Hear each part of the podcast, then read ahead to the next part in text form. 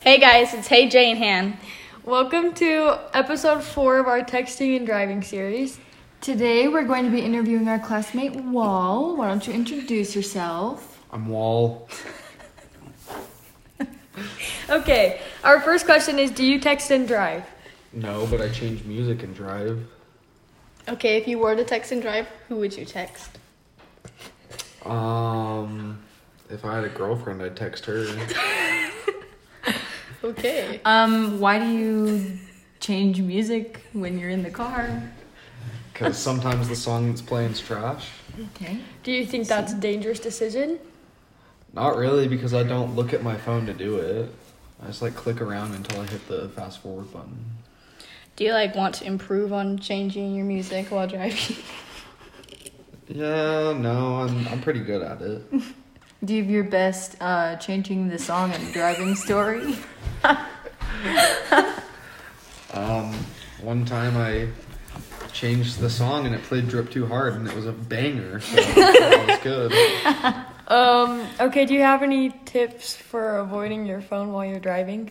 Um, Since just you're good at it. if you put it in your pocket, it's hard to pull out. So don't True.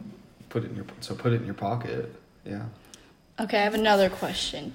So, since you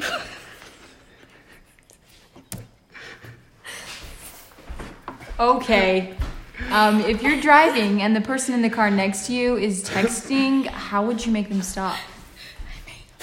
Um, I'd lay on the horn and yeah, and make them look at me, and then yeah, I don't know what else I do after that. Just get their attention. Okay. Okay, since you have a torn ACL, How was driving? It's it's fine because it's my left leg. If it was my right leg, I wouldn't be able to drive. But if I drove a stick, I couldn't drive at all. good thing you don't drive a stick. Yeah, why would that make it harder? because you have to hit a clutch. Okay. Okay.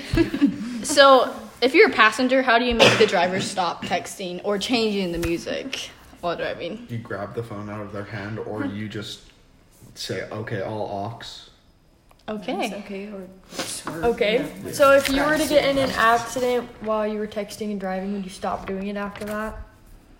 Uh, no. I'm kidding. I probably would. I probably would. Um, who's a good example of not texting and driving? My mom, Why? because she never texts and drives. So, is a text worth your life? No. Good answer. Good I like answer. that.